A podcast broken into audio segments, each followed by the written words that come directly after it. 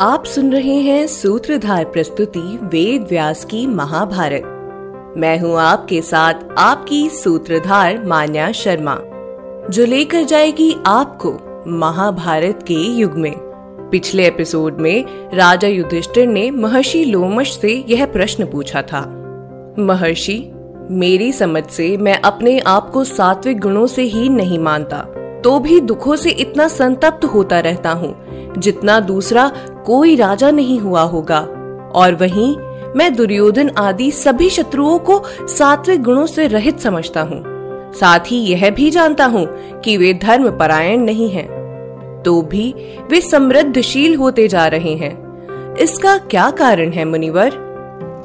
चलिए जानते हैं कि महर्षि लोमश ने राजा युधिष्ठिर को क्या उत्तर दिया। महर्षि लोमश ने कहा राजन अधर्म में रुचि रखने वाले मनुष्य भले ही उसके द्वारा बढ़ रहे हों तो भी तुम्हें किसी भी प्रकार का दुख नहीं मनाना चाहिए। अधर्मी मनुष्य पहले बढ़ सकता है, फिर अपनी इच्छा अनुसार सुख संपत्ति पा सकता है। अपने शत्रुओं पर विजय भी पा सकता है, लेकिन अंत में वह हर एक वस्तु के साथ नष्ट हो जाता है। मैंने दैत्य और दानवों को अधर्म से बढ़ते हुए देखा है। और नष्ट होते हुए भी देखा है। मैंने यह सब देव युग में ही देख लिया था। जब देवता तीर्थों में गए और असुरों ने उनका परित्याग किया, असुरों में अभिमान पहले से ही भर गया था। अभिमान से क्रोध उत्पन्न हुआ और क्रोध से हर अधर्म की शुरुआत हुई। राजन, ऐसे निष्फल व्रत का पालन करने वाले असुरों को लक्ष्मी और क्षमा ने भी त्याग दिया। अलक्ष्मी के निवास से वे पूर्णतः दूषित हो गए और उनमें कली प्रवेश कर गया। ऐसे में सत्कर्मों से शून्य होकर अभिमान से भरे हुए विवेक रहित और पाप से उनका विनाश हो गया। जहाँ राजा धर्म के अनुसार चलते हैं, वहाँ वे अपने सब शत्रुओं को नष्ट कर देते हैं और उनका राज्य भी बढ़ता है। इसीलिए तुम भी तीर्थों में स्नान करके अपनी खोई हुई राज्य लक्ष्मी को वापस प्राप्त कर लोगे। राजन, यही सनातन मार्ग है। धृतराष्ट्र के पुत्र पाप और मोह के वशीभूत हैं। वे भी असुरों की भांति नष्ट हो जाएँगे।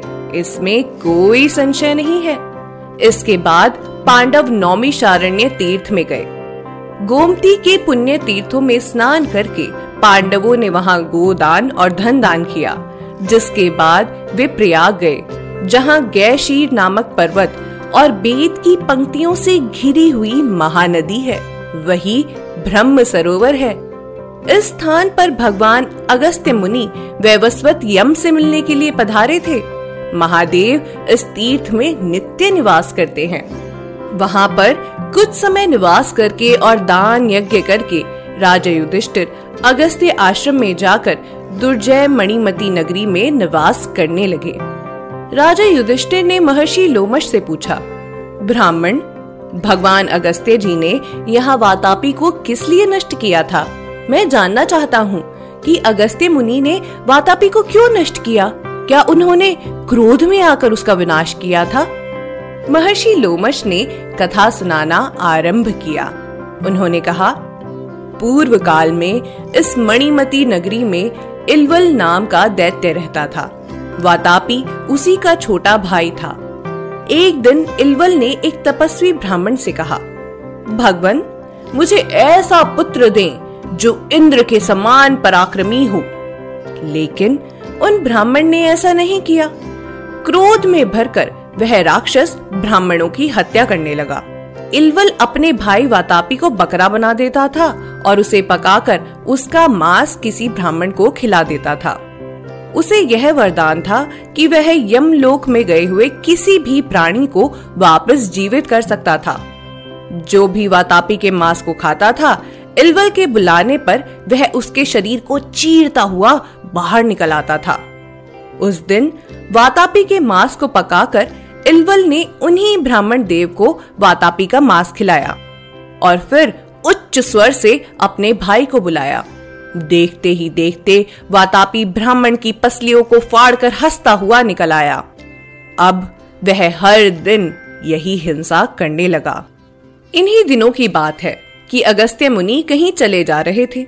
उन्होंने वहीं कुछ ऋषियों को एक गड्ढे में उल्टे लटके हुए देखा। अगस्त्य जी ने पूछा, आप लोग यहाँ ऐसे कांपते हुए उल्टे क्यों लटके हुए हैं? असल में वे अगस्त्य मुनि के ही पित्र थे। उन पितरों ने उत्तर देते हुए कहा, हम तुम्हारे ही पित्र हैं। संतान के इच्छुक होकर हम यहाँ लटक रहे हैं। अगर तुम हमारे लिए उत्तम संतान उत्पन्न कर सको तो हम इस नरक से छुटकारा पा सकते हैं। इससे तुम्हें भी सदगति प्राप्त होगी। अगस्त्य मुनि ने कहा, पितरों, मैं आपकी इच्छा को अवश्य पूर्ण करूँगा। जिसके बाद महर्षि अगस्त्य ने पत्नी का अनुसंधान किया, परंतु उन्हें कोई योग्य स्त्री नहीं मिली। तब उन्होंने एक परम सुंदर स्त्री का निर्माण किया।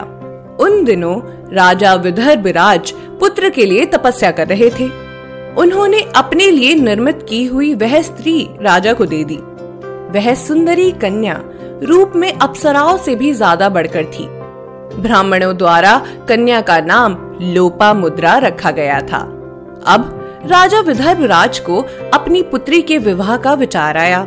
जब भगवान अगस्त्य जी को यह मालूम हुआ तो वे राजा विदर्भ राज के पास गए और उनसे कहा, राजन, मैं आपकी कन्या का वरण करना चाहता हूँ। लोपा मुद्रा का विवाह मुझसे करा दीजिए। यह सुनकर राजा के होश उड़ गए।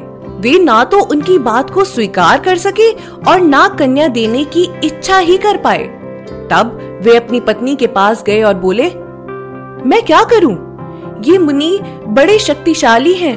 यदि कुपित हो गए तो शाप भी दे सकते हैं अपने माता पिता को इस तरह दुखी देखकर लोपा मुद्रा ने कहा, मेरे लिए दुख न मनाइए और मुझे मुनिवर की सेवा में दे दीजिए मेरे द्वारा अपनी रक्षा करें पुत्री की यह बात सुनकर राजा ने अपनी बेटी का विवाह मुनिवर से करा दिया।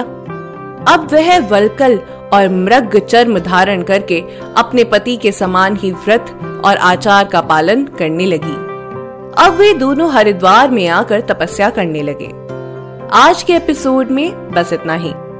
अगले एपिसोड में मैं आपको वातापी और इलवल के वध की कथा सुनाऊँगी। उम्मीद है आपको हमारा यह एपिसोड पसंद आया होगा। अगर आप इस एपिसोड से रिलेटेड कोई भी सवाल पूछना चाहते हैं तो हमारे social media platform Twitter Facebook Instagram पर हमसे संपर्क कर सकते हैं। हमारा सोशल मीडिया हैंडल है माई सूत्रधार साथ ही साथ, ऐसी ही अनेक रोचक पौराणिक कथाओं के वीडियो देखने के लिए आप डाउनलोड कर सकते हैं हमारी सूत्रधार ऐप हमारी ऐप एंड्रॉइड और आईओएस दोनों यूज़र्स के लिए उपलब्ध है।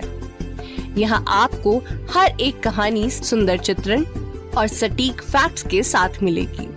इसके अलावा आप श्री राम कथा मिनी टेल्स पॉडकास्ट हिंदी और इंग्लिश नल दमयंती प्रेम कथा, हिंदी इंग्लिश तथा ऐसी ही अनेक कहानियाँ अपने मन पसंद ऑडियो प्लेटफॉर्म पर सुन सकते हैं।